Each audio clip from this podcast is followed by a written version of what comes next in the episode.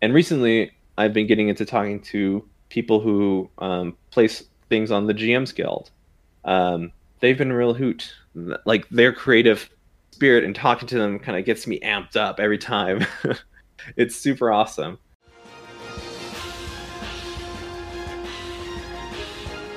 My name is Brock, and this is the Dungeon Master's Toolkit Podcast.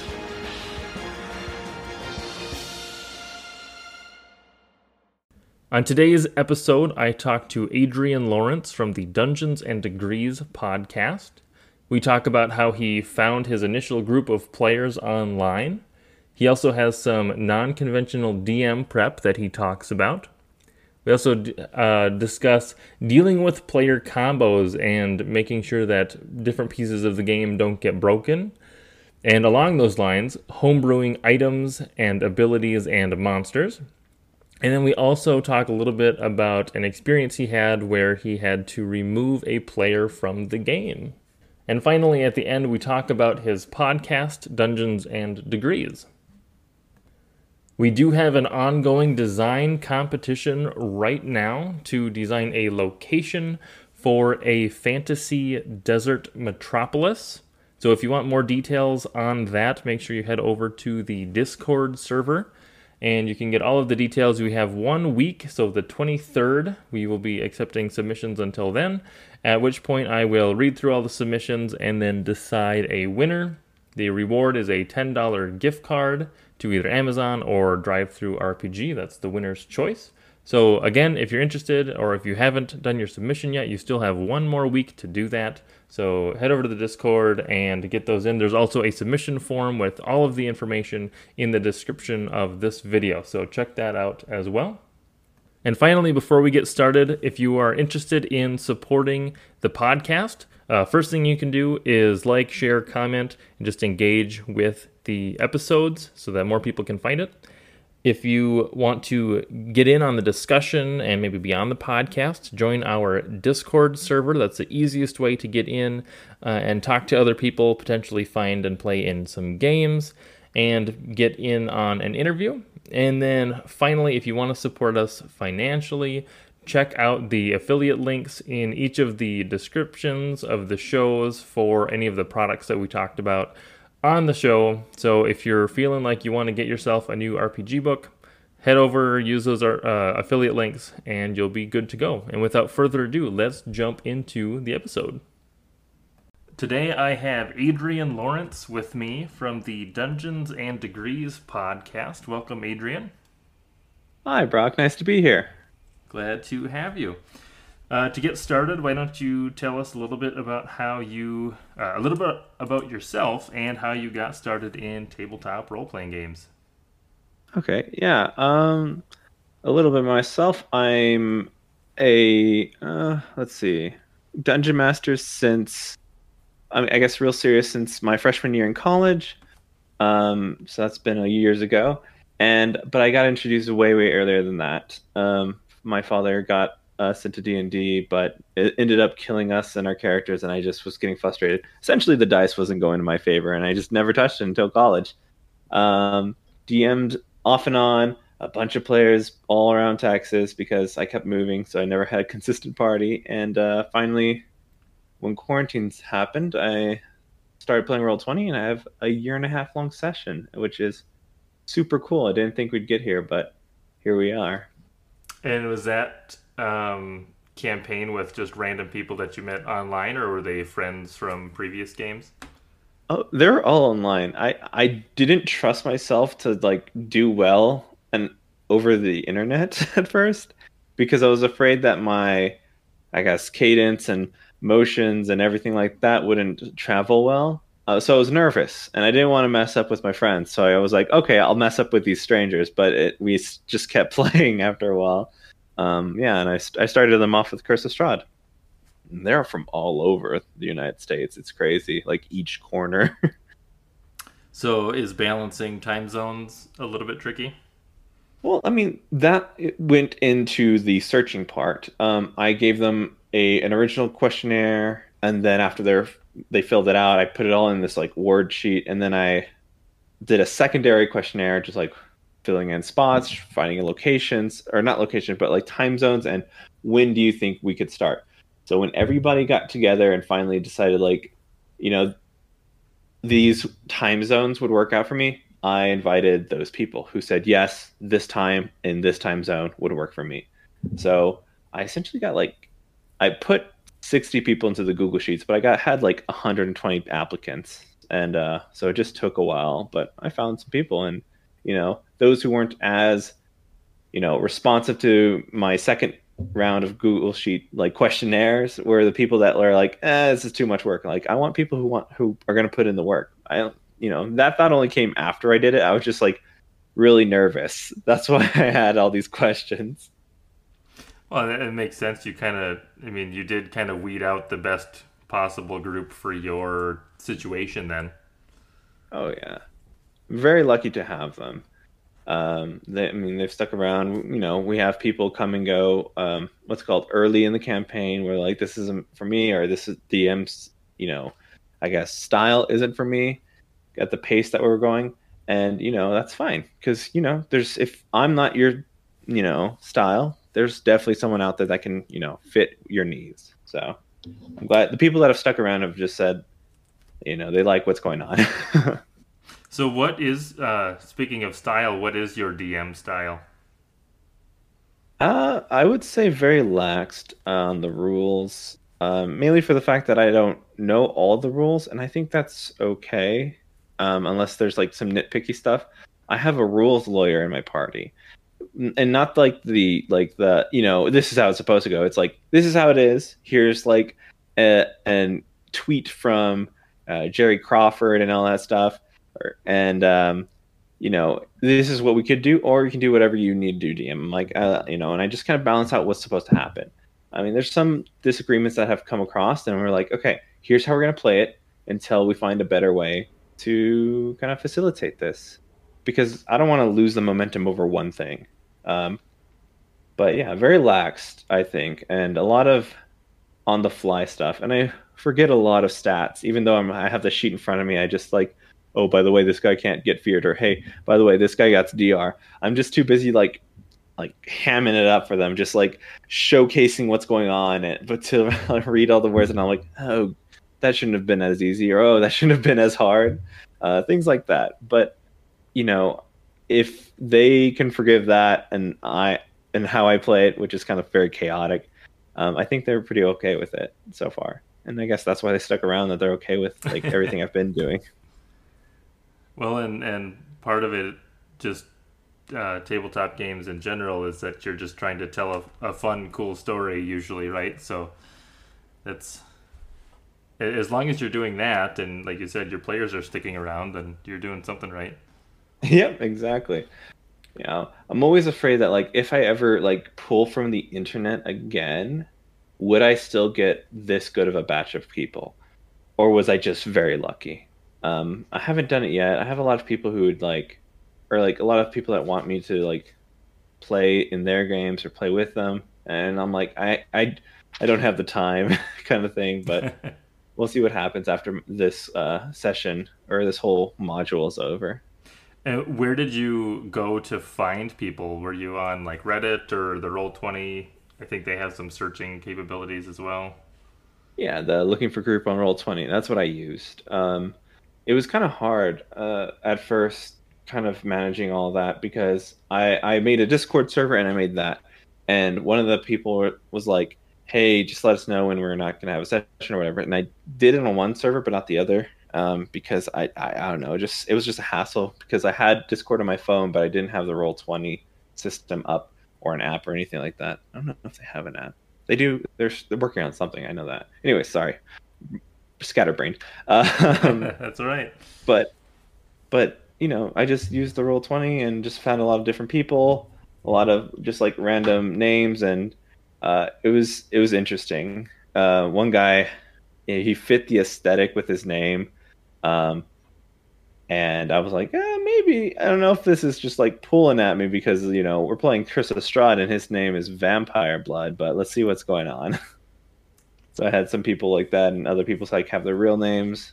So it was just a mixed batch of individuals. Well, as long as they're fun to play with. And are you the primary dungeon master then for the group?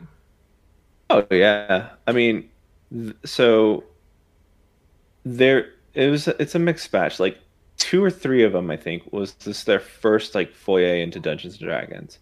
And the other 3 had played before. One of them had even DM'd this game, but it was on hiatus because of quarantine and wanted to keep playing it somehow, some way. And He didn't want to play Curse of Strahd. He wanted to play something else, but he could only find Curse of Strahd games. And I'm lucky to have him around. I have not played Curse of Strahd. I'm the one who DMs. I keep spoilers away then. Well, yeah, and I've just heard a lot of good things about it, or at least a lot of people seem to enjoy it or seem to be running it. So I assume that that's good marks on the module. And they've updated some stuff recently too with that new book that came out, which is something I kind of want, but I don't need it because I already have a book. But you know, whatever. Which book did they just release? It was called, I think it was like Ravenloft Revisited or something like that, or it's just Curse of Strahd, but it's just they edited some things inside the book that were a bit problematic. And they added some cool monsters and some powers and all that stuff. And they got some like cool foiled back tarot cards from what I heard. Oh, so cool. It's a whole thing. It comes in a little coffin. The whole book and everything. Exactly. Gotta sell that memorabilia. And before we got on the call, you mentioned a little bit about how you prep games and that it may be a little bit non-conventional. Can you talk about that? Okay. For all my people that are listening, I'm probably going to tell my group about this. I read the beginning and last part of the module and said, hey, I can run this. And I just started the game.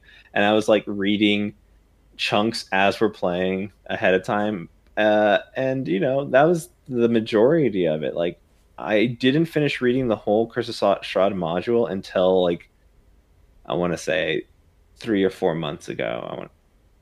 I wanted to be kind of surprised along with them. That way things made sense to them and to me. But once I read it, my usual like prep method is just relax, because I have such like a high stress job. I end up just like overthinking. So all my prep work has to be either the day before or more. But if it's the day off, I'm not doing anything other than just control at, looking up stat blocks and then just leaving it there and looking at it if I need it, because from what I've experienced, being over prepared can cause you to hey, sorry, my dog's just messing with something. Being over prepared can cause some like expectations to be fallen. I've been over prepared and I try to like force people down, because like, this is the only thing I know, this is the only way I know how to play this game, because this is how much where I read it. But I've been able to very easily manipulate the story if I have that, my mindset to be whatever happens, happens, roll with the punches, you'll think of something awesome on the way there. And it usually works out. And for the most part, I would say like 99% of the time, it's worked out famously. I love to improvise. I love to homebrew some stuff every now and then, but in the end, it's just like in the moment, I'm there with them. This is what I remember, and this is how it's going to go down. I don't have any like ceremonies or anything. I just like play some shooter or something in the background, like right 15 minutes before go time. And I'm like, okay, I'm efficiently laxed, and I just go into it. I'm like, hey, you guys ready to play a game? Hey, that's awesome that you can be really relaxed with it.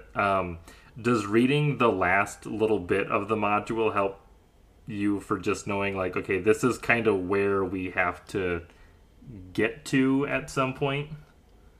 Oh, yeah. Here's where we begin. Here's where we end. The middle parts may matter, may not matter. You might get to that spot in the module, you might not. Your characters might want to go somewhere else entirely. And that's what kind of like helped me. It was just like the expectation of where they want to go is up to them. I'm not going to like, you know, horse and carrot them around Barovia just to get to a certain place. I mean, I did let them know that something was going on behind them, but they're like, we've been in that town like 3 or 4 times. We just need to leave, okay? The sooner we get rid of this big, bad, evil guy, the sooner that town will be not hectic. So they decided like, okay, they're holding elections, so we'll see what happens. And that's actually a really interesting point. One of the first games that I ever played was the Fantasy Flight Star Wars Age of Rebellion game, mm-hmm. and their starter module, I think I definitely had over-prepared it because it has room for people to do stuff, but then, like you said, it was like the only pieces that I knew were what I read, so then I tried to kind of cram that, and now I agree. I would rather say, okay, here's how you start, here's maybe kind of how I know things need to end, but I know that the players are going to go in and probably go off the rails, so I'm just gonna open it up so that there's no rails for them to go off. Yeah, exactly. You don't know what's gonna happen if you don't have an expectation of what's supposed to happen if you just ignore it. If you read the beginning and the end, you're like, okay, I have a better idea, and then read all the cool stat blocks at the end. Like I read all the the magic items, the people, the cool monsters. I'm like, I want them to fight this, this, and this. Okay, and eventually they'll get there, or I'll just throw it at them. One of the two. You just have that idea of like, here are the bullet points of what I kind of want them to do, and then we'll see what happens. If one of them they just fly by one, so be it. I didn't prepare. I didn't invest too much time. I'll use that for something else. I'll bring that up later. Any monsters I forgot about, they're in my pocket now. I'm going to use that later. Just in case, like, oh, this is so easy. Bah. Shades. And since I'm not familiar with the book, is the book itself pretty linear in how it lays out kind of the progression from the beginning to the end? Sort of. So the progression of the book is, here's the first city. Oh, by the way, if you want to play this module, for level 1 through 3, it's in the back of the book. I'm like, oh, okay, now I've got to get to the back of the book. Okay, you finish the module, go back to the front of the book. Oh, okay, go back to the front of the book.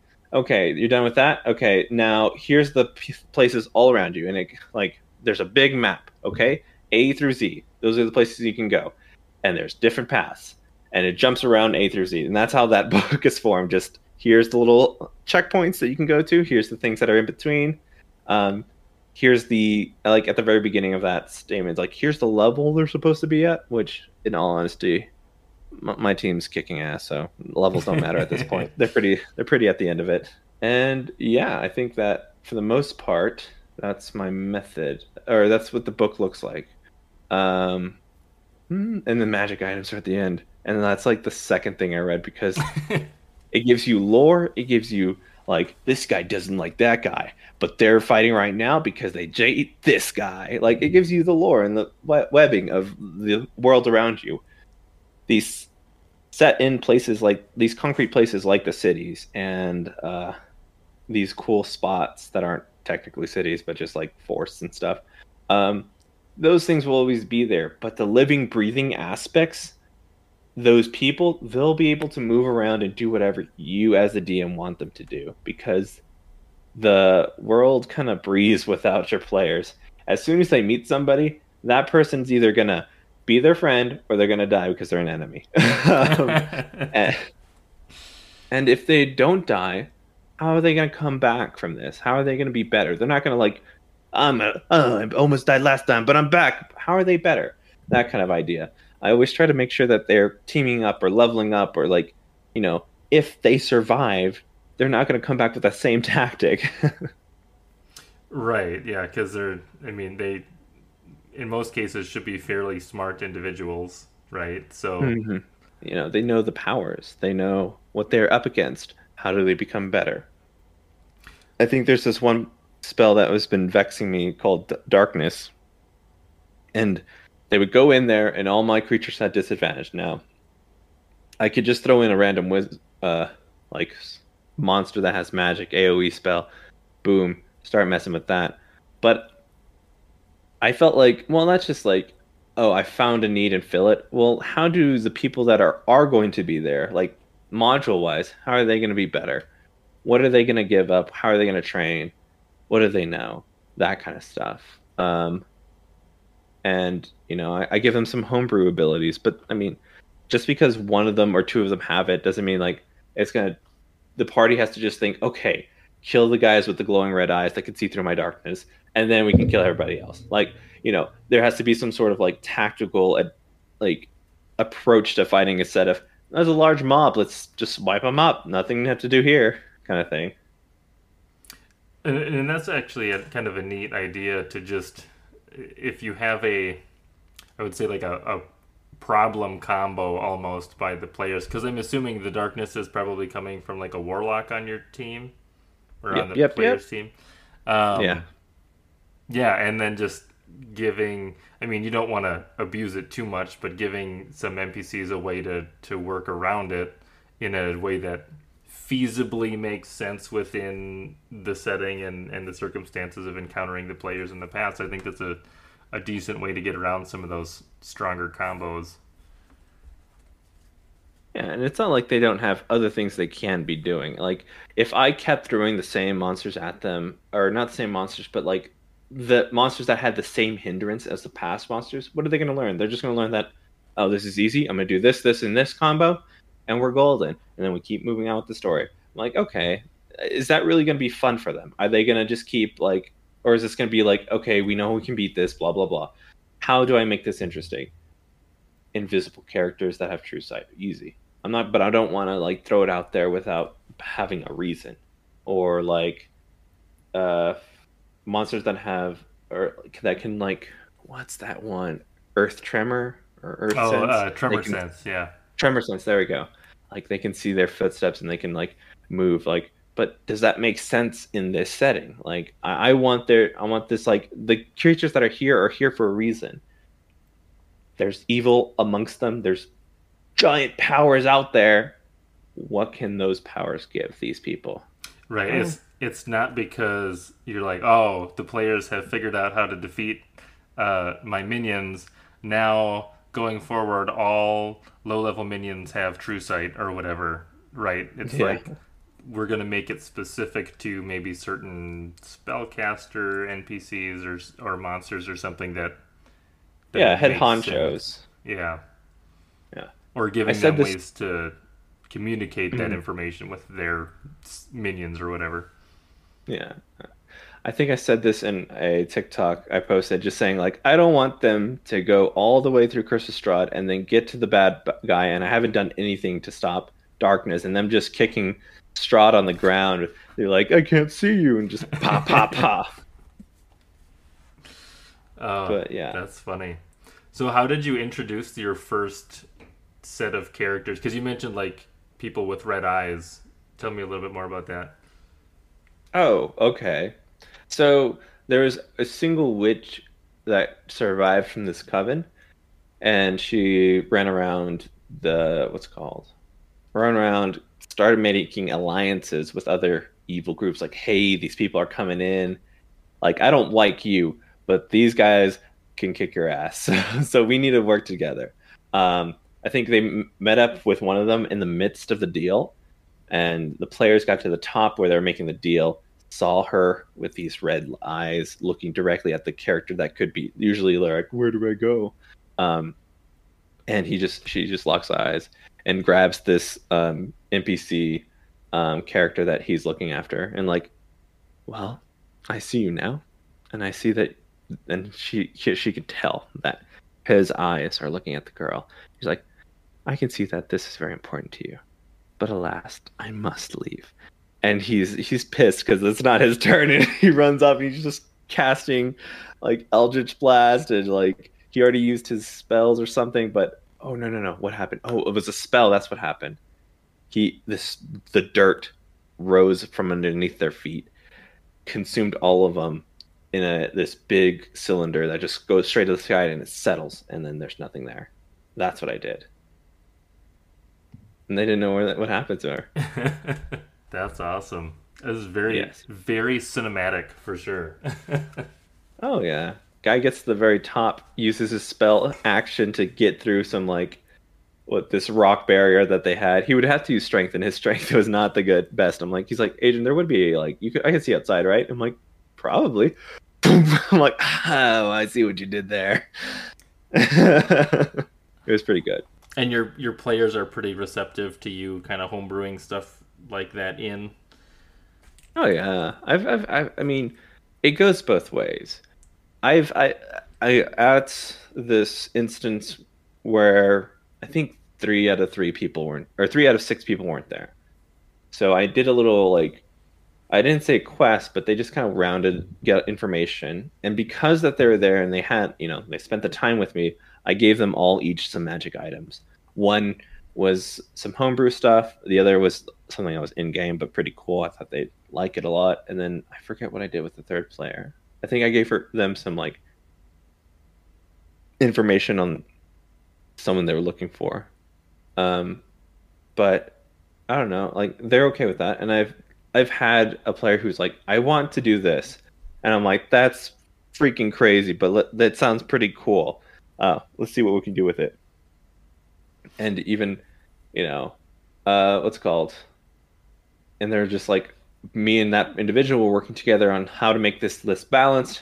Does this make sense? I mean, I was giving them a crap ton of spells. So I had to make sure that it was balanced. I'm giving you this whole section in a spell list. You've got to sacrifice something. So I did hit points. So every time you cast this spell, you take X amount of D4 damage, and you can't heal that up until a long rest. So I did that for a while. So you were basically giving them access to additional spells. Yes, they had it, but they still had to use their spell slots normally. They just had, like you said, access to it. It wasn't free spells, but right, it was more spells known, kind of. Yes, exactly. There we go. But because they get those cool spells, they're going to take a hit to their life force. That's kind of an interesting way to balance it too. Is then it's kind of a risk reward thing. Can I, you can take a little bit of damage here and there every once in a while, but that adds up over time. How frequently do you want to be doing those other things? Right.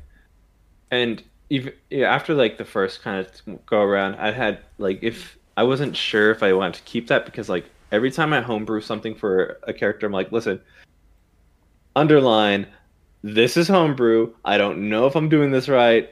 We might change it as we go. Just FYI. I'll make some sore reason, but this is all just testing.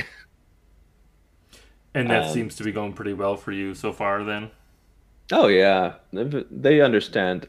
A lot of my players are understanding that the cool stuff that I make for them, and also the cool stuff I make against them, is all just work in progress. If there's something that's stupid broken, I will fix it on the spot. Okay, that's on me. I homebrewed this incorrectly. This is the stats now.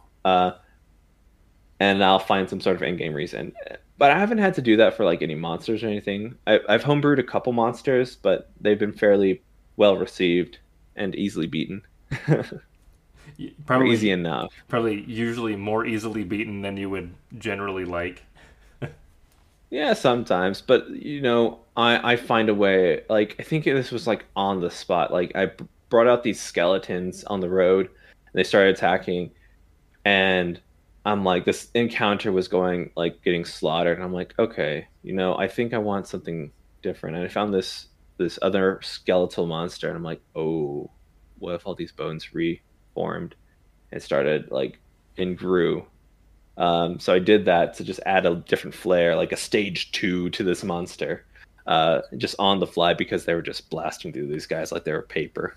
And they enjoyed that. A lot of them got hit and the cart was damaged, but they were just like, oh, that could have gone bad. I'm like, okay, that's what I want. I want them to feel like, woof, just got out of there.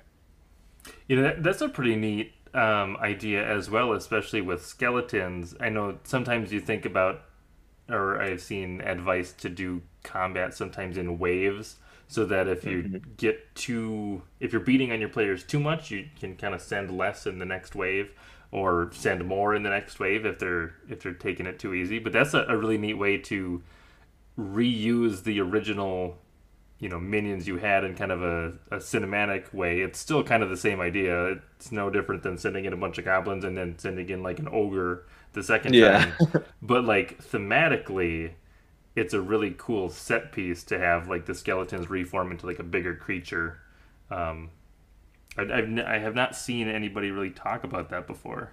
Yeah, I mean, there's been combats that have been like super easy until, I feel like most combat for them was pretty decently easy for a long time, mainly for the fact that I was afraid to kill my players as a DM, and I think like I kept like, hey, you guys might die this count, or these guys. But every time I say it, they've been blowing it out of the park every time, and I think it's mainly like hesitation on my part of like throwing in the big spells first, because like I felt like, okay, I want these mediocre spells first and then the last hurrah. But usually the last hurrah has been counterspelled or they kill them before it.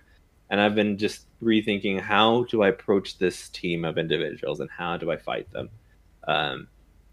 It's been really good experience, because I mean, I was still learning. I'm like, you know, what's the fear of, or what's the point of playing this game if not to have some sort of fear of like, I might die? If I know that my DM is like pulling the strings a little to make sure that I'm safe, then should I ever be scared of dying? So, and one of my players told me like after a fight, I'm like, listen, you're doing good. You just, I can tell when you pull back a little. I know, but we're playing this game, so let's just play this game. And I'm like, oh, okay, I get that. So, and I really appreciate that. I think a couple like landmarks, I stopped and asked the players, how do you feel the campaign's going? What do you want from it? And how am I doing? And what can I do different? Because I want to grow too. I'm having fun regardless because they're having fun, but how can we have more fun kind of thing? Sure. And have you killed any of your player characters in this campaign yet? Yes. It took me a while, but yes, I did. What's it called? It was the same player twice, and then a PC that they really loved. But when he revived the first time, he had extra powers from something he did. It was this, essentially he consumed some creature, and it caused him to lose his mind, berserk, and he took, what did I say? 2d4 exhaustion afterwards. He died because he rolled, I think, an 8, which is 6 points of exhaustion as immediate death. When they revived him, I'm like, okay, you have that same power, but you take the same damages. This will regen all your health. This will regen all your spell slots. This will give you damage resistance. This will give you all these stuff. But when you come out of it, you will take that roll again, and you might die again. So, like, I gave him so many buffs, but a really, like, easy way to die. Have any of them died permanently? No. One of them we had, and this is kind of, like, the failing part of the DM. One of them had to be removed because of just not working with the team. And I had known it for a while, and I just didn't know how to approach it. And I tried to work with him. I tried to do everything for that person. And it just, like, and it wasn't just me. It was everybody, all my players, which I love my players. They assisted. They're like, listen, we're trying to, you know, do this together. Let's try to stick together. Also, you're not totally a frontline character. Please stay out of this front line so we can protect you, or you can sling your spells and all that. But that person wasn't listening. So they had to get him out of trouble every single time. And they were tired of it. He kind of triggered one of our players because that player had a past trauma, and this guy just kind of like let it all out there just post game, and they were like, okay, you know, and he left the game on his own, and then he wanted to come back, and I'm like, I can't have that happen again, and the best way for me to know that's not going to happen again is not to have you back, unfortunately, and that's a rough conversation. Yeah, and it's something that. Now that I've done it, I don't. I don't know if it's going to be easier, but it took like he was causing tension throughout the whole campaign. Unfortunately, there were some days he was good, but most days, unfortunately, was like hard to deal with and hard to like, you know, he would go off on his own and he's like, you know, nothing would hurt him.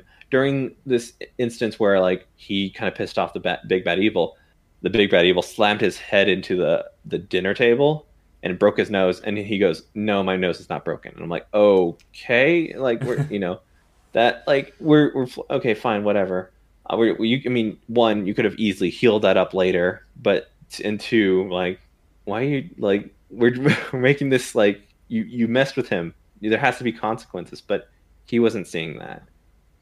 So he was like kind of talking back, and you know, you can have some differences. Like, I'm not going to rip off your arm or anything, but I just like made some flavored text to what happened. But, and he always wanted to be like the one in the lead, and he couldn't be made fun of, but he could make fun of everybody else. And that was another thing. Like, there's this thing I like to call splash damage. I think there's a better word for it, or people use it differently, but like you and as player characters to player characters, you insulting somebody in game to the other player character has some effect to that individual. Like, you know, they've put something into that character. It feels like you're insulting them because they've made it this character and it's personal to them. And you insulting them in a non like banterish way, consistently, like is going to affect someone. So like I had to cut that off. Yeah, just like listen. Go ahead. I was gonna say, yeah. I mean, that's gonna wear on the whole group at that point if it continues for a long time. Yeah, just that whole experience is just gonna be soured by them. So I mean, and I think in that respect, I've been able to kind of become better as a DM. Like, see that happen and address that issue. See the other issue, like when I had to kick him out, or when I had to tell him to stay out, because like I would have had to have a long conversation with him and maybe probably kick him out, but he did it on his own. And he wanted back. I'm like, no, I can't have that back. Yeah, it's probably good that he decided on his own. I think the conversation to remove somebody from the table would be more difficult than to just not allow them to come back in. Yes, and I think that. Now that it's happened, I'll be better for it, though. Like, I understand what's going to happen. I understand how everyone's going to feel. And I knew the majority of the people were just, like, trying their best to make that individual a better player. But, you know, he'd be good for 1 week, and then the next week he's just like, nope, not going to have it. And so, you know, it was kind of an unfortunate long time coming. And, you know, I wanted it to work. I wanted this game to be for everybody. But there's just some point where, like, if you try to cater to everyone's needs, somebody's gonna not get their needs met eventually. Right. Like, you do more for this person, not to anybody else. It's gonna seem like favoritism, or it's gonna seem like, you know, you don't care about the rest of the party because you're just always trying to fix this one person's like ideal of what the game is. And like, we're all trying to play this game together. It shouldn't be a one person trying to dictate everybody's ideology or everybody's kind of ideas to his own needs. You know, this is a group thing. We have a discussion. Right. The group's got to mesh. And at the end of the day, it could be that he just needed a different group with a different style, and it might be a perfect fit. Yeah. And I think that's what he needed. And I told him, like, look, you had fun in this game, right? There's going to be another game out there. You didn't expect to have fun here. There's going to be another game out there for you. It definitely sounds like a very difficult situation to be in. I have been lucky that I haven't had to really deal with problem players. I also have a very small sample size of people that I've actually played with. So I'm sure as that grows, the chances of having a problem player will also grow. Yeah. But yeah, just props to you for handling it the way you did. And I think working with the other players at the table to kind of make the right decision there. They helped me as well. Like, it wasn't just me trying to fix everything. They, like, after a session, they had like a 3-hour conversation with the player, just try to like explain to him why these things were problematic or why things kind of annoyed other individuals. Like, they're literally taking their own time. Like, that was like 3 hours is our usual session time, but they took their time and a whole session of trying to help fix it too. And I was just like we, you know, they tried, I tried, and you know, so sometimes there's not a happy ending. And that's something that I haven't really heard people talk about online either, is having the other players at the table kind of have a confrontation or just a discussion. Because I think a lot of times, at least when you read about the stories online, it's usually kind of comes down to, like, it's the DM's responsibility somewhat to manage the table, I guess. And I mean, like you said, it is a group thing, so the entire responsibility doesn't necessarily need to fall just on your shoulders if it's affecting everybody else at the table. Yeah, no, like, I think an important thing to take away is, like, this is your time that you're spending. If there's an issue, kind of talk about it, because, like, this should be fun for everyone. And if there's something going on that can be easily changed, you know, talk about it. Like, have an open discussion amongst your players and DMs, because I think that conversation, just because, like, he's, you know, running the game, or she, it doesn't mean that you have to be complacent with everything. There could, like, and also DMs, open up to your players, talk to them. I always have like a 15-minute conversation afterwards with these people. I mean, it's easy to just log out of a call and that's it, but, like, you know, have fun, get to know them, these people. I mean, for the most part, you already know them, but, like, ask how the session went. Make sure everyone's on the right foot, because we don't want this anger or upsetness to boil over for a week. Let's try to kind of talk about anything that happened that didn't go well right out at the bat. Right. If you have a problem with something, or you didn't like how a certain situation was handled or something, let's just kind of deal with it now and then look forward to next week instead of brooding over it. And I'm not saying, like, hey, DM, you did this wrong. Like, hey, DM, like, there's this thing called a compliment sandwich. Like, hey, I like this, what you did. There's this part where I didn't quite, you know, get it or understand it, or kind of, like, you know, didn't sit well with me. Can we talk about, you know, why you did that, and kind of, like, why my reaction was like that, you know, and be open with that thing. Like, a lot of, and then, like, okay, and I also like you did this, you know, smash it up, see what's happening. Because people will respond better to that. Or else sometimes it's hard to take, like, criticism as a DM.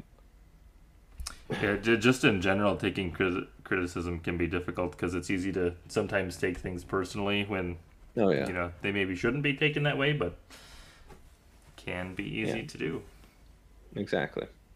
I think now we could probably go and kind of shift over to chat about your podcast a little bit, if you want. Sure. Yeah, so I run a Dungeons and Dragons / kind of, like, I want to say lifestyle or help or something like that kind of channel, where we just talk about life and D&D, or D&D and life we live around it. That's how we phrase it somewhere in some bio on some platform. But we brought on a bunch of different individuals. At first it was just, like, artists who did D&D commissions, and then it grew into, like, people who kind of, like, were D&D adjacent, or and their games that they're, like, coming up with, or any board games.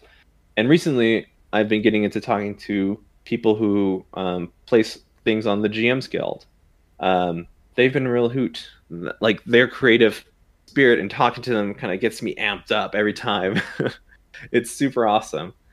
But yeah, and some of our DM friends and people who just started out in playing in Dungeons & Dragons. So I wanted to get a versatile list of individuals, because I'm always excited to meet somebody new. Yeah, that's really cool. And it's a pretty similar format to this, right? Where it's kind of just a casual conversation with the person that's on that week. Yeah. So the dynamic here when we started was me as a veteran GM and newly trying to get into, like, grad school, which is the degrees part, and someone that has been to grad school and graduated who is just getting into DMing in Dungeons and Dragons. So we have this dichotomy of what's going on. Also, she's like very like, she doesn't know who's coming on usually. And I just like, all right, we're introducing her. Like, okay, I'll Google it when we get there. And she has this like other perspective that always is helps me out. One with like any awkward pauses or just like, you know, opening up and just a new line of ideas that I hadn't been thinking about because I was just so set on one. She helps me diversify. It's me and Alex who run this podcast together. But yeah, I think if you go check it out, I think one of my favorite episodes is going to be, I think, episode 11 with Carlos Luna. He runs, I think, content creation for Roll20, which is pretty cool. And then Lee, which I want to say is like 27 or 36. Oof.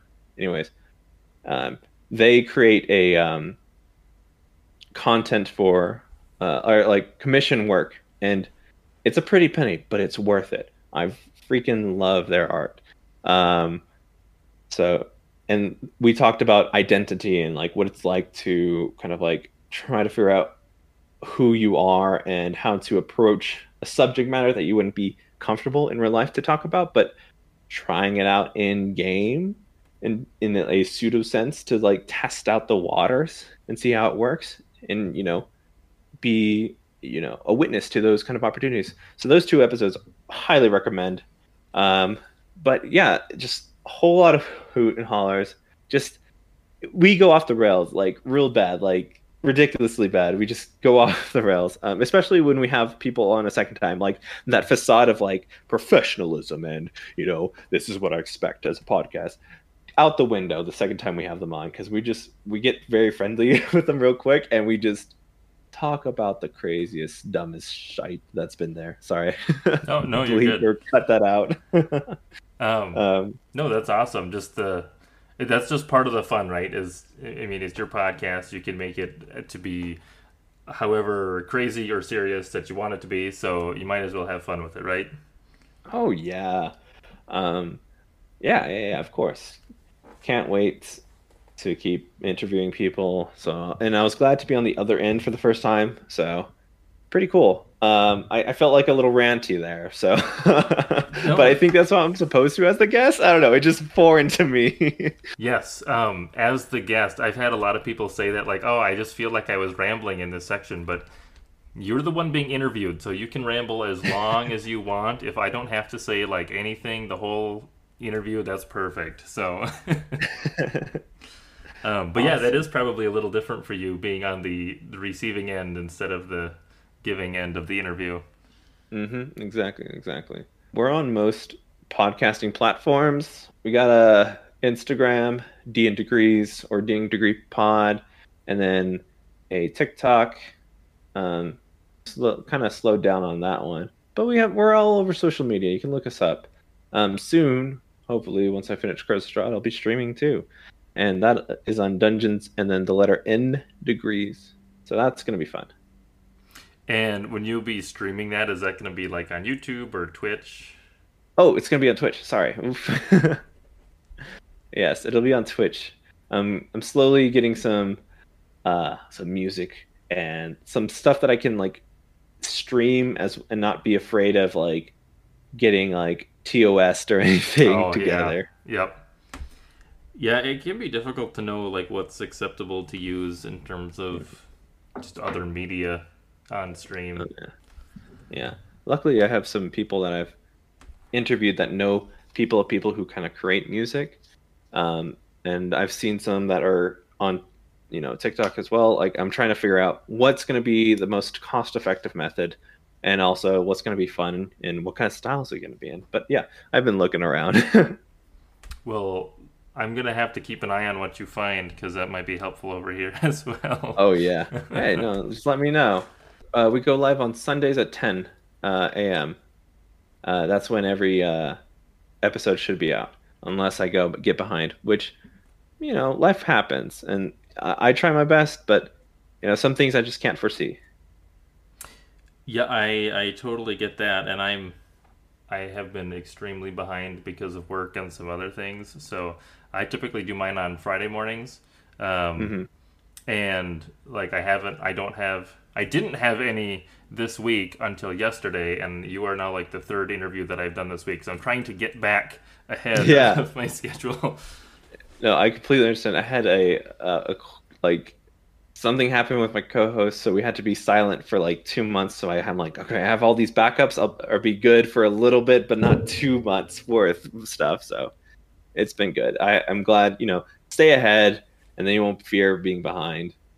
Easier said than done, though, yes. For sure. Yes, very much so.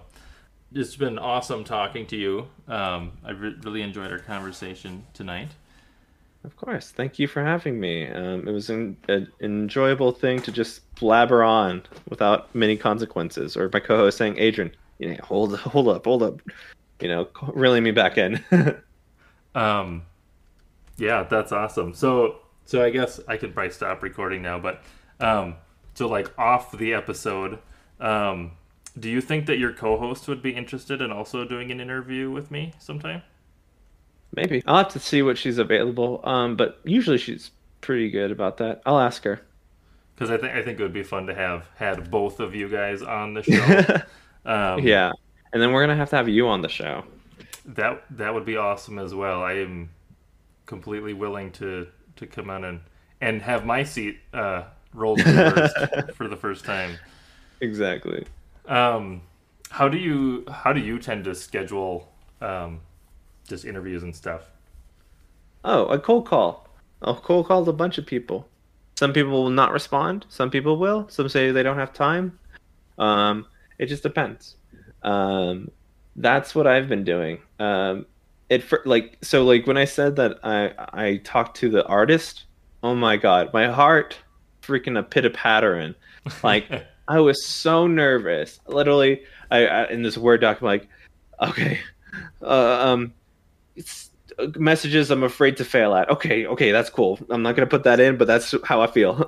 So, and I wrote them a message, and I reread it, and I changed it up, and I have this format I have usually of how I send this out, and I make sure that there's something personal, like in the middle of there, saying like this isn't just all copy paste and your name is switched. Like I know who you are, and I want you to come in, but here's the niceties at the beginning, here's the niceties at the end, but. Look, this is why I want you on. This is just me being real. And I just asked. And I was afraid for the longest time. And, slowly but surely, I started getting more people. And usually the best way I've seen to get, like, Carlos Luna, who's the creator of Roll20, and Mike Trapp, who was a content or writer for College Humor, to get on, it was just their own personal websites. Was the easiest way to get to them. Sure. I tried to get Brennan Lee Mulligan. Haven't heard back, but I bet his website was just down forever, and I finally got back up. But he's got a wedding to plan for. He's got a shit ton of things to do. So I've been like, send that message out there. Come back in a year or two. You've got many people to interview. It's going to be fine. You'll have content to create. It's going to be fine. Right, yeah, and I'm like right now I'm working through. I just posted on Reddit just to get like anybody that runs a game, just let me know, and maybe I'll get some people. And I have like 150 people now on my list. None of them are like really like high-powered individuals. I would say like creator of Roll20 or anything like that. So, but that's really cool to see that you guys have been able to get a hold of some of those people and get them on. Because those would be fun for me as well to eventually shoot for. You have your content. Whenever you can, you do it. Like today, I was supposed to have a writer up, but he said he had an appointment, so I got to reschedule it for another time next week. But, it's just whatever your style is and whatever you feel comfortable with. Yeah, and I'm sure as you've gotten more episodes out, that probably helps your case, too, to have some of the bigger people on, right? Because it's more reach on your end, so. Yeah, so the one person that did finally tell me no was, who's that Twitch streamer? Arcadium, something like that. he responded, and then he'd told me to give a look, but he never like. And after a month of silence, I asked him. He's like, "I just don't have the time." I'm like, "Okay, that's fine." Like that was the first no I had, and that was after what? Like we had 30 episodes, but they need a reason to come on. They need put on a reach for other individuals. Some people are like that, and then some people are just like, "Hey, I see you as a small creator. I'm down to talk to you," and stuff like that. It just really depends. Yeah. Yeah, for sure. And yeah, like I said, I haven't really reached out to any big people yet. So, but it'll be interesting to try and do that in the future. Yeah. And it's awesome to have you on as kind of another small creator too, to kind of go back and forth, and hopefully we can help we're each other small. Out. What? It was like, oh yeah, we're small, super small. Like, I know we're small, so like I get it, like. I don't know. I don't know if it'll ever I really know when I'm getting better and better, but like I look at the anchor views and it's like stuck at one number. I'm like, that's fine. You're having fun with this. Do whatever. Yep. I started this it would be really cool to like make money from it and do it as like a job or a career or something, but like I got a long ways to go before that ever happens. So my intentions with starting it was like, I don't have a lot of people in my circle that I really get to just sit and nerd out about D&D and RPGs and stuff. So I'm just gonna go find the people on the internet who are in that circle, and then I'm gonna make my own circle and just get to talk to a new person every week about stuff that I enjoy. So it'd be cool if I could get paid from it, but that's also not really the main focus either, as long as it's sustainable on my end, it doesn't really matter. Yeah. But, no, I understand that. Yeah. Cool. Well, I can let you, get back to the rest of your night, but, for sure it was a lot of fun having you on. Talk to your co-host and just see if she would be interested in coming on sometime, doesn't have to be soon if she's busy or whatever. I'll let you know. And then whenever you have a slot and you want to have me on, I just ping me on Discord probably, and I'll be more than happy to schedule some time and go from there. Gotcha. It might be the end of July. We'll see. I'm on call, which means I might have to be ready for 24 hours for 5 days. It's tiring. And so I don't do any recordings then because I don't want to end a conversation midway through. Yeah. But we usually record on Wednesdays, so maybe I'll reach out on the 28th or before the 28th, and we'll see what happens. Yeah, that's actually perfect because like this weekend we got a house sit for my parents. And then the next weekend, my wife and I are on a vacation. So getting into that, the last 2 weeks of July, I'm actually freeing up as well. So that's actually perfect. All right. Well, I'll confirm that information when we get closer to it to make sure my co-host will be good as well. Cool.